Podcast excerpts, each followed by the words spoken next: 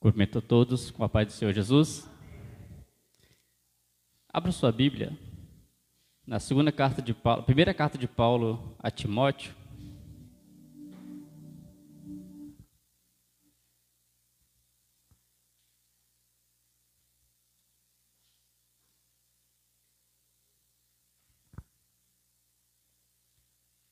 Primeira carta a Timóteo, capítulo 4.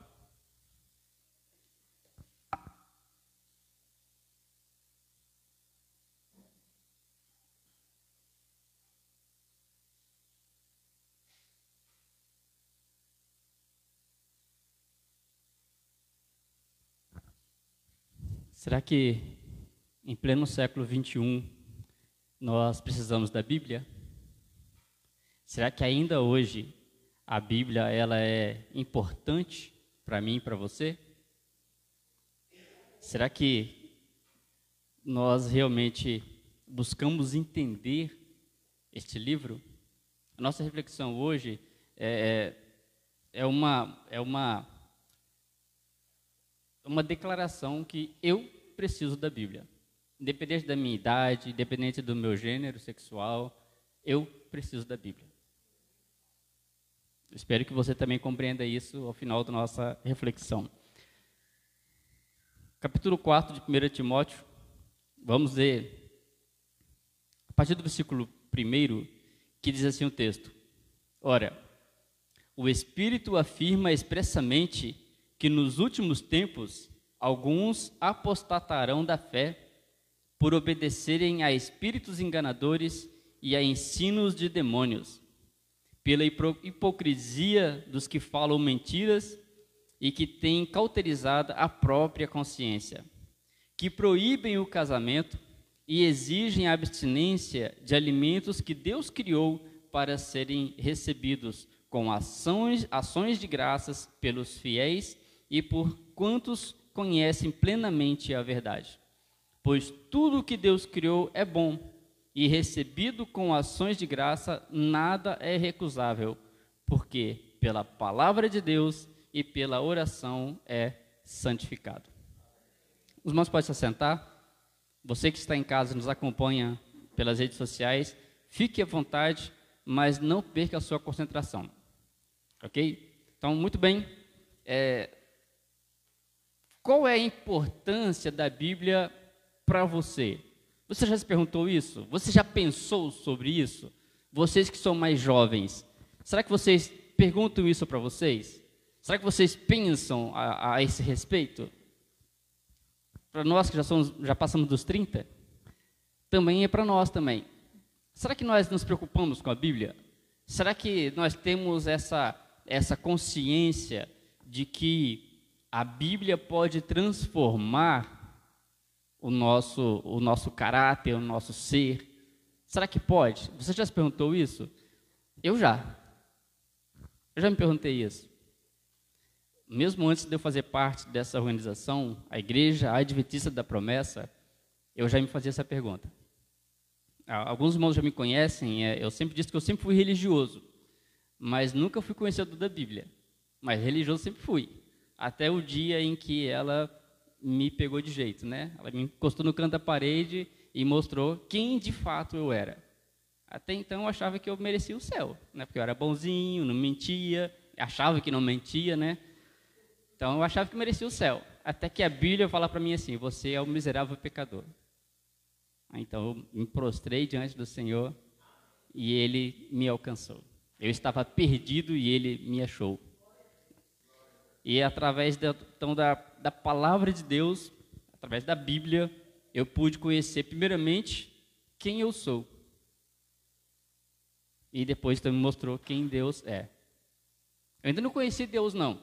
Ainda estou conhecendo a Deus. A Bíblia ela vai me apresentando. E assim é, é a nossa proposta. Que nós, nessa reflexão, venhamos observar a importância de estudarmos a Bíblia. Você que já tem seu, a sua prática devocional, você que já, já, já faz aí, é, é, é, já tem esse costume de ler a Bíblia, estudar a Bíblia, a nossa intenção hoje é te incentivar a continuar. E você que ainda não faz, nosso conselho é que você comece. Comece fazendo o seu estudo da Bíblia. Porque a Bíblia, ela, ela é, é precisa ser compreendida por nós. Não estou falando para você fazer um estudo teológico. Se você pode, eu aconselho, vai e faça. Mas eu entendo que a teologia não é para todos. Eu entendo isso, mas é bom conhecer a Bíblia. Então, o que eu preciso fazer para entender melhor a Bíblia? Bom, irmãos, para começar, é lendo. Não tem outra forma de conhecer a Bíblia a não ser lendo ela, né? Então, para nossa nosso pontapé inicial para compreender a Bíblia é começar a fazer leitura. E o detalhe não é ler uma vez por semana. O ideal seria ler todos os dias. O tempo que vai tirar para a leitura é você que escolhe. Tem pessoas que com meia hora conseguem fazer uma boa leitura e uma boa compreensão da leitura. Tem pessoas que precisam ler um pouquinho mais para poder ter uma melhor captação, para ler, para ter uma melhor compreensão. Então, você se conhece, então faça você o seu programa de leitura, faça você né, essa, é, é, separa esse tempo. Eu já comentei aqui em uma outra ocasião, acho que na escola bíblica estava conversando, e eu mencionei que algumas pessoas têm facilidade de ler pela manhã logo que acorda. Outros têm dificuldade de fazer a leitura pela manhã quando acorda. Eu até citei o nome que não vou citar aqui agora novamente, né, mas citei o nome de uma pessoa que tem essa dificuldade, que pela manhã não consegue ter essa, essa dinâmica de fazer leitura. Né? É, prefere mais a tardezinha, que assim, já o corpo despertou completamente e pode fazer uma leitura com mais consciência, né? Então, você se conhece, você sabe aí o seu, o seu, a sua rotina, então faça você o seu programa de leitura. Né? Pense primeiro qual é o melhor horário para você fazer essa leitura e faça diariamente. Não faça lá uma vez ou outra, não, faça diariamente. É o conselho que Paulo fala é, para Timóteo, aqui também no capítulo 4, lá no versículo 13, que ele diz assim: Até a minha chegada, dedique-se à leitura pública das Escrituras, à exortação e ao ensino. Então, é, precisamos ler com dedicação. Busque é, esse tempo a sós com a leitura da palavra de Deus. Primeiramente, só a Bíblia. Leia só a Bíblia. Mais para frente, eu te dou outros conselhos de, de material de estudo. Mas, por enquanto, leia a Bíblia. Se concentre nela. Tem várias versões. Essa, essa versão que eu li agora, de 1 Timóteo 4,13, é a NVI. Então, você tem aí uma, uma, uma grande opção de versões e traduções da Bíblia. Você tem pessoas que gostam das mais tradicionais. Ferreira de Almeida, revista corrigida, revista atualizada, é, corrigida fiel. Outros gostam mais das, é, das, das linguagens mais atuais, né? Bíblia Viva, Nova Bíblia Viva, a nova tradução na linguagem de hoje, Bíblia A Mensagem, também tem uma, uma, uma, uma fala bem contemporânea, né? Mas independente do, da, da versão ou da tradução, leia a Bíblia. Esse é o conselho de Paulo para Timóteo esse é o conselho da Bíblia para nós, esse é o conselho de Jesus para nós. A gente vai ver Jesus é, é, sempre aconselhando aos seus, seus ouvintes, seus seguidores, a buscar compreender as Escrituras. Bom, segundo passo para nós é, termos uma boa compreensão da Bíblia é, é ocupar-se com ela. Nós temos nosso tempo dedicado àquilo que nós aprendemos com ela. Na continuação do versículo aqui, do versículo 13, agora no versículo 14, a gente vai ver um outro conselho de Paulo, também a Timóteo, ainda a Timóteo, que ele vai dizer assim: é, não despreze o dom que há em ti, o qual te foi dado por profecia, com a imposição das mãos do presbitério. Essa é a versão corrigida, é, revista e corrigida, mas eu separei aqui um texto de uma outra versão, da Nova Bíblia Viva, que diz assim: Não deixe de usar as aptidões que Deus lhe deu por meio dos profetas quando os anciãos da igreja colocaram as mãos sobre a sua cabeça. Você do tempo que você está na igreja, ou se você não, não participa de nenhuma igreja, mas você já observou que tem algumas, algumas ações, algumas, é, alguns, algumas, fugiu a palavra agora, é, algumas coisas que você faz que você se dedica mais e você tem mais prazer em realizá-las. Isso é um dom. Tem pessoas que têm mais de um dom. Né? Tem pessoas que têm vários dons. Mas todos têm dons. Todos têm aí uma, uma esse, é, essa aptidão, como diz aqui na, na Bíblia Viva. Todos têm essa aptidão. Então, o conselho de Paulo é para que nós nos ocupemos com essa aptidão. O que você gosta de fazer? O que você tem prazer de fazer? O que você faz que faz bem, que você se dedica a isso? Essa é uma outra forma de você compreender a Bíblia. Quando você usa os dons que você tem em, em serviço, ou, ou para sua família, ou para a igreja, ou para a comunidade, isso faz parte da nossa compreensão do que as Escrituras dizem. Então, leia a Bíblia e se ocupe com aquilo que você aprendeu com ela usando o seu dom, a sua aptidão. É, busque meditar durante o dia. Se você faz a leitura pela manhã, busque meditar naquilo durante o dia todo. Sei que para alguns tem mais dificuldade, né? Alguns trabalham muito com a mente. Né? É, eu trabalhei numa empresa que eu precisava pensar o tempo todo. Então, é, sei que é difícil você ficar é, é, refletindo sobre aquilo que você leu pela manhã, ou você leu à noite, né? E, e, e, se concentrar no seu trabalho. Eu sei que isso é difícil. Professores, então, nem, nem diga, né?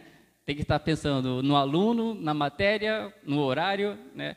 Mas ainda assim, ele é, tem algumas pessoas que conseguem pensar em tudo isso e ainda refletir naquilo que foi lido pela manhã. Claro que é aptidão, né? Não é para todos. Alguns que têm essa, essa, essa, essa capacidade mas é importante você, durante o dia, refletir naquele texto que você leu, meditar nele. Na nossa, é, na nossa cultura, a palavra meditar ela perdeu um pouco o sentido, né? Para nós, meditar é sentar naquela postura e ficar ali esvaziar a mente. Para alguns, aquilo é meditar. E de fato, aquilo também é meditar, mas não é o meditar que a Bíblia apresenta para a gente. Na Bíblia, a palavra meditar quer dizer pensar naquilo, então é isso que Paulo falou para nós, ainda na carta é, de a, a, Timóteo. Ele fala que é, é, Timóteo precisa se, se ocupar com estas coisas que ele leu nas Escrituras.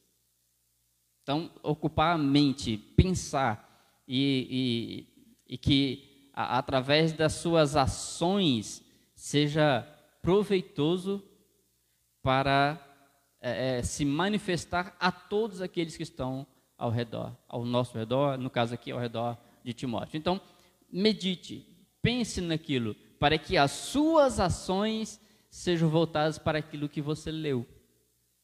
Se concentre nisso. Tenha a sua mente focada é, nessas coisas que você.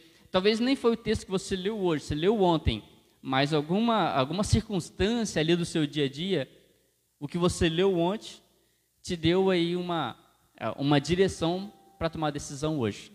Então, por isso que é importante nós meditarmos naquilo que nós lemos. Não é apenas fazer a leitura da Bíblia, fazer oração, fechar a Bíblia e esquecer o que leu. Não, a ideia é nós refletirmos nela, pensarmos nela. Aquilo que nós lemos durante o dia não é decorar o texto, não. A ideia não é essa. A ideia é aprender o que o texto está dizendo. Tirar aí uma lição do que o texto disse para você naquele dia.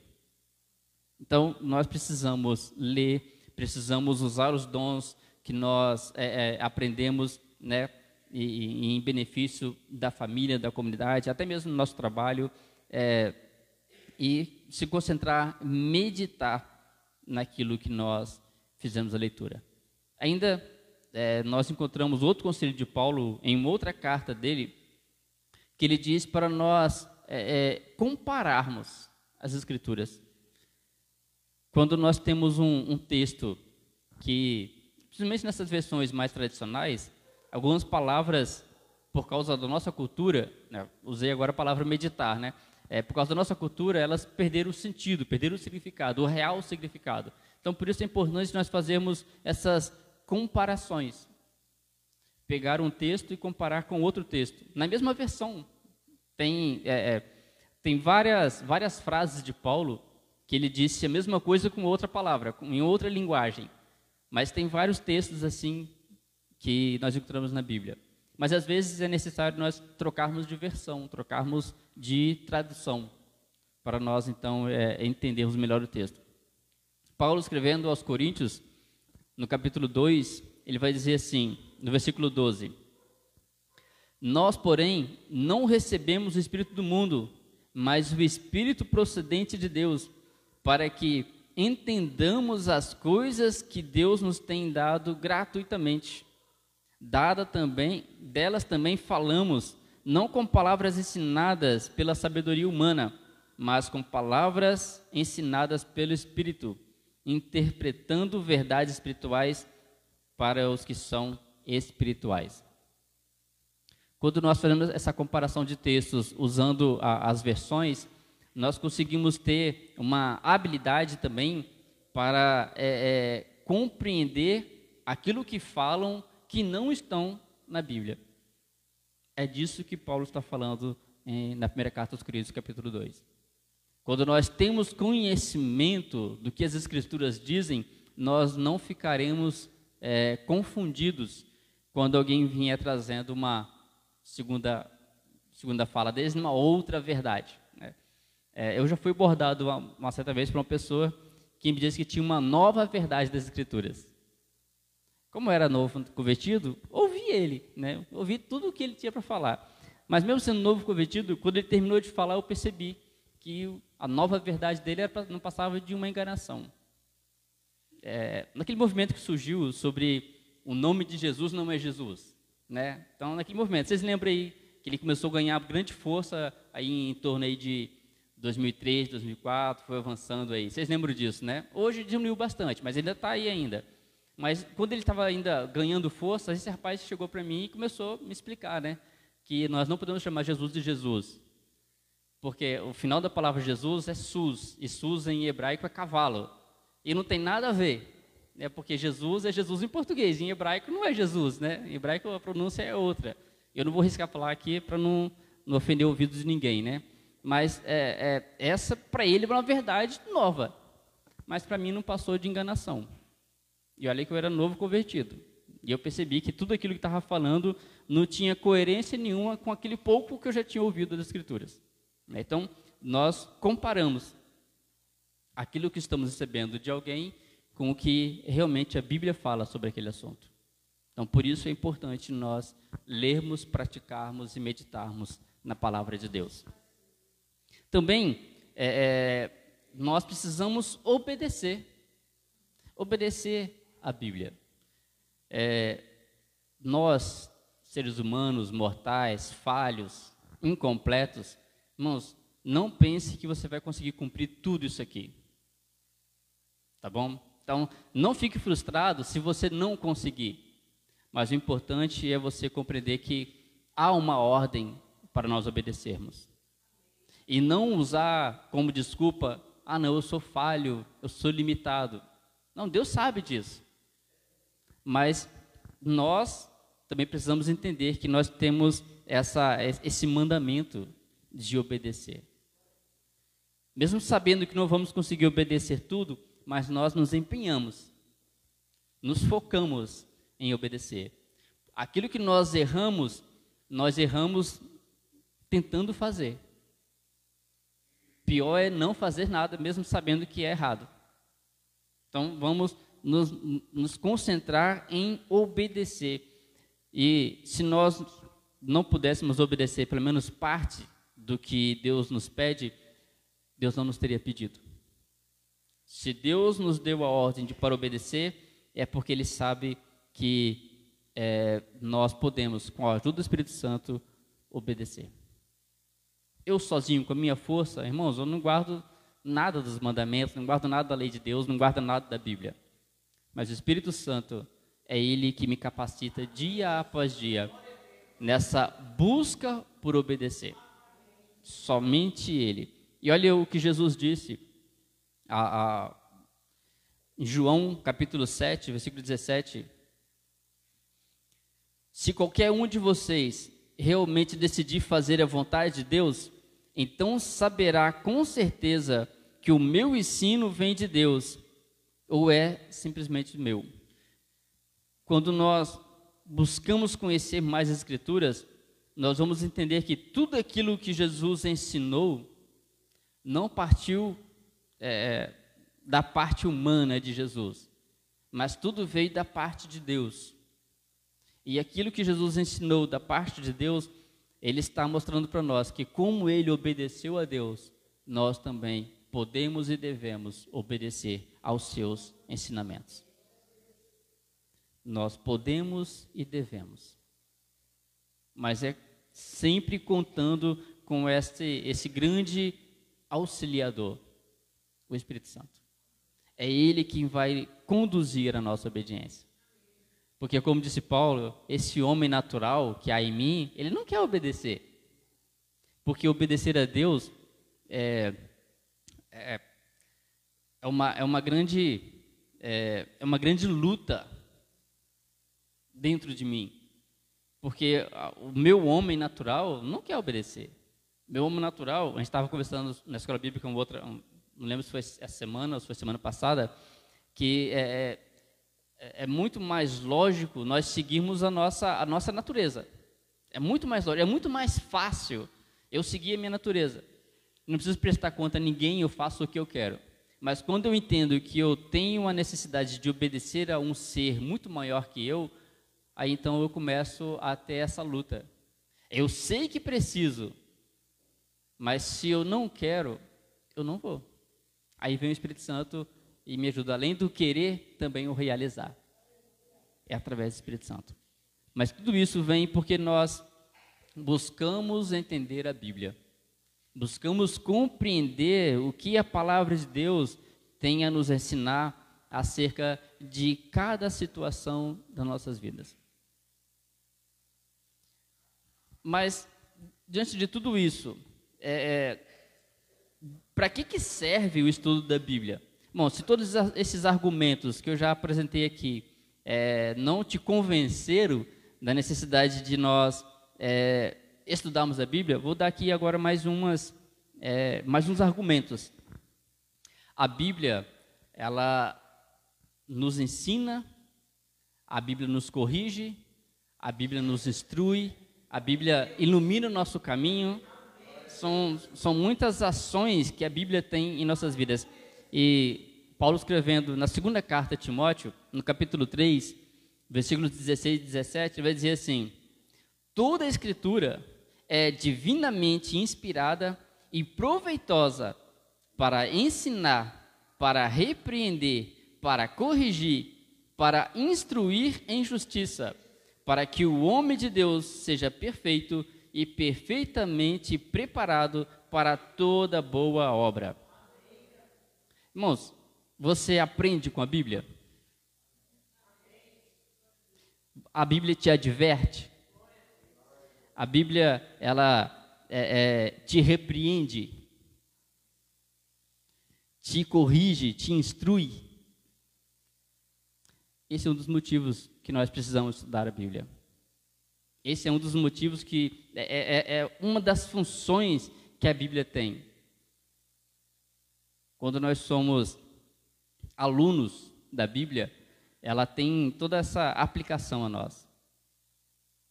Nós é, é um detalhe bem interessante aqui que, que é, quando nós buscamos aprender e nós de fato aprendemos, como um discípulo, nós queremos transmitir.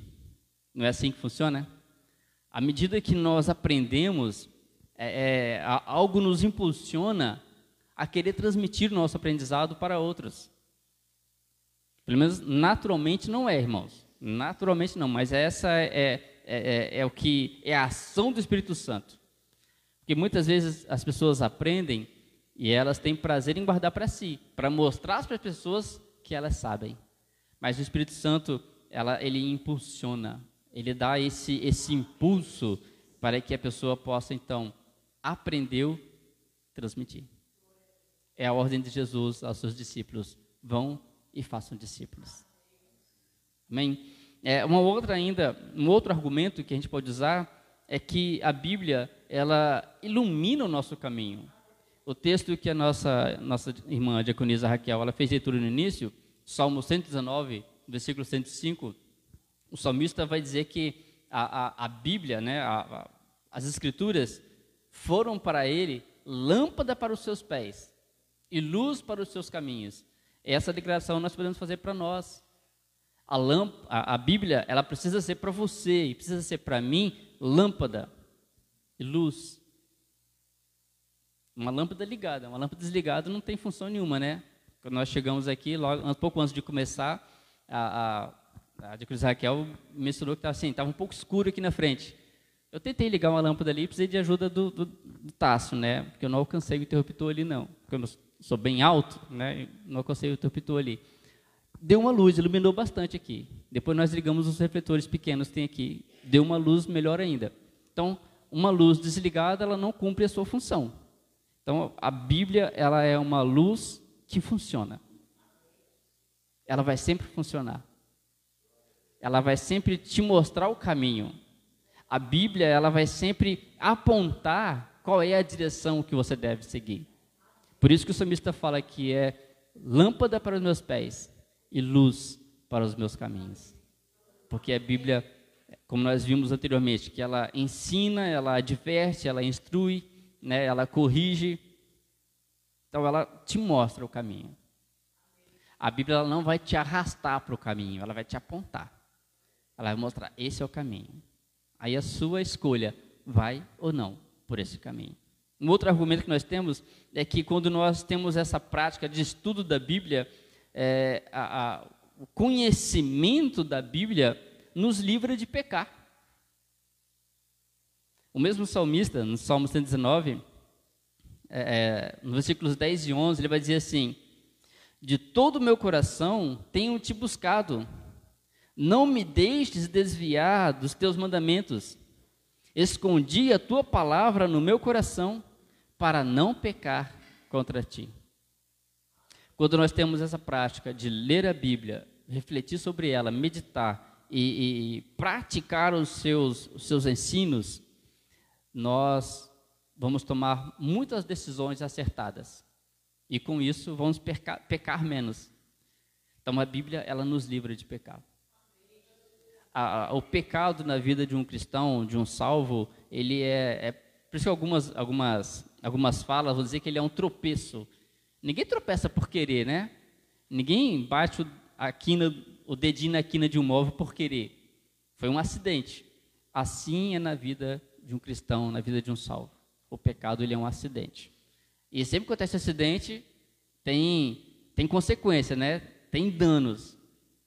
Sempre vai ter ferida, seja ela em qualquer área que for. Um acidente sempre vai provocar uma, é, é, uma despesa, vai provocar uma, um prejuízo.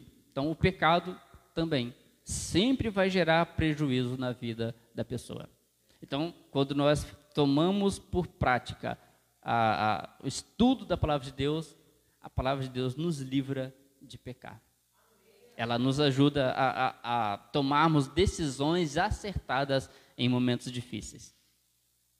E é, é, importante a gente entender isso, porque muitas vezes a gente quer tomar decisão é, na emoção.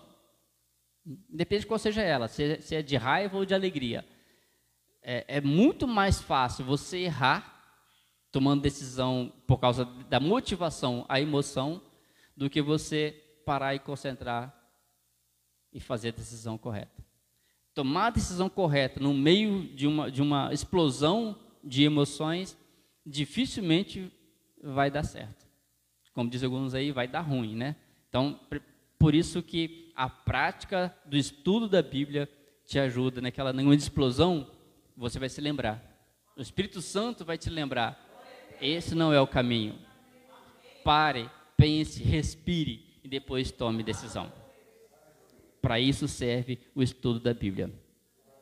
A Bíblia, ela também, o estudo da Bíblia também nos ajuda a, a, a nos tornar mais felizes. Em Apocalipse, capítulo 3, versículo 1, diz assim: Bem-aventurado aquele que lê, e bem-aventurado os que ouvem as palavras desta profecia e guardam as coisas que nelas estão escritas, porque o tempo está próximo. Bem-aventurado aqui, essa palavra traz a ideia de alguém extremamente feliz.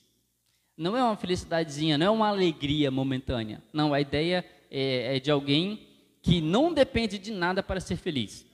A pessoa simplesmente é feliz. Essa é a ideia da palavra.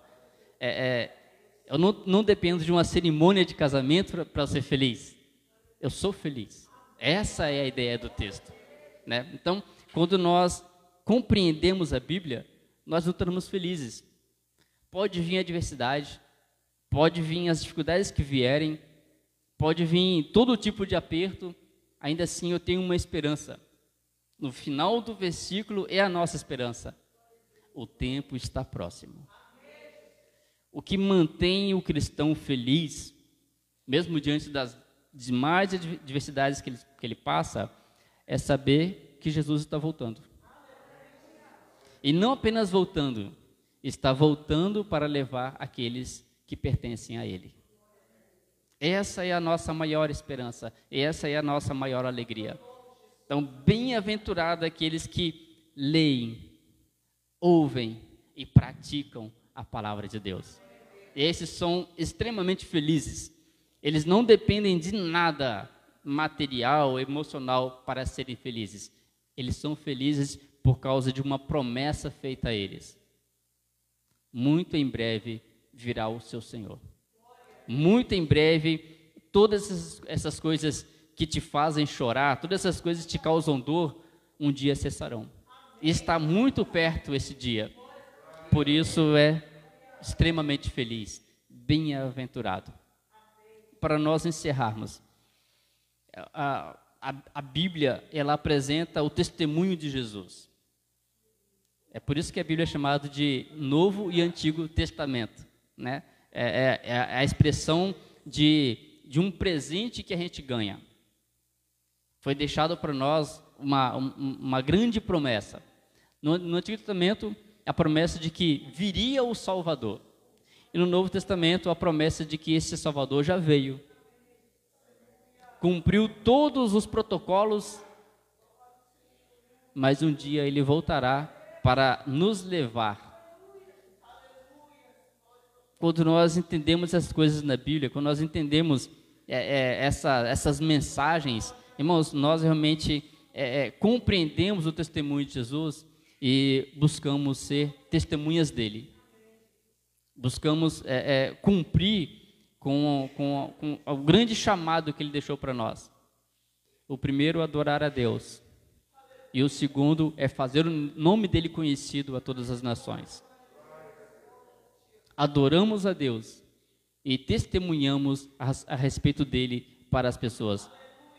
No capítulo 5 do Evangelho de João, no versículo 39, diz assim: Examinai as Escrituras, porque julgais ter nelas a vida eterna, e são elas que dão testemunho de mim. Voltamos então para o texto inicial. 1 Timóteo capítulo 4, versículos de 1 a 5. Não vou ler, nós já lemos no início, mas eh, se você não acompanhou a leitura, marca aí para você ler depois. 1 Timóteo capítulo 4, versículos de 1 a 5. Eu vou ler apenas o versículo 1, que diz assim: Ora, o Espírito afirma expressamente que nos últimos tempos Alguns apostatarão da fé por obedecerem a espíritos enganadores e a ensinos de demônios.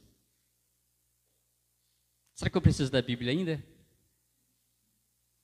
Será que esse livro, antigamente era o livro de capa preta, né? Hoje não é mais livro de capa preta, né? Hoje é capa colorida, né? Mas antigamente era o livro de capa preta. Será que eu preciso ainda desse livro? olhando para esse versículo aqui, irmãos, nós já estamos nesse tempo. Pessoas se levantam, pessoas que eram cristãs, pessoas que já, já se dedicaram as suas vidas na pregação do Evangelho, elas estão se levantando e dizendo: Eu não creio mais em Deus.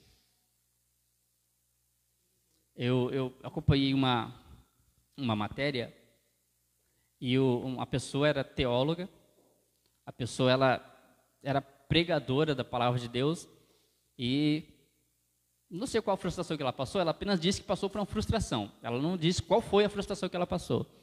E essa pessoa então diz que a partir daquele momento ela percebeu que Deus não existe. E começou então a fazer, é, é, pegar os textos isolados e fazer a aplicação de que a Bíblia é toda uma mentira. Se nós pegarmos textos isolados, nós vamos de fato falar que Deus não existe. Mas quando nós pegamos a Bíblia e estudamos ela, fazemos as comparações necessárias, nós vamos perceber que a Bíblia ela aponta a existência de um Deus todo-poderoso. Um Deus que há e não depende de nada. Ele é. Precisamos desse livro, precisamos desta, desta palavra, precisamos deste conhecimento para nós não sermos enganados. Não importa o, o nível de escolaridade que você tem, a Bíblia é um tipo de literatura que ela é acessível a todos. Já percebeu isso? Tem pessoas que é, eu conheço pessoas que, que são analfabetas, mas quando a Bíblia é exposta para elas, elas compreendem. A Bíblia é uma literatura incrível nós podemos tirar muitas lições, muitas aplicações de um mesmo texto. A interpretação é só uma, mas nós podemos tirar várias lições e várias aplicações de um mesmo texto. Então, irmãos, nós precisamos sim da Bíblia.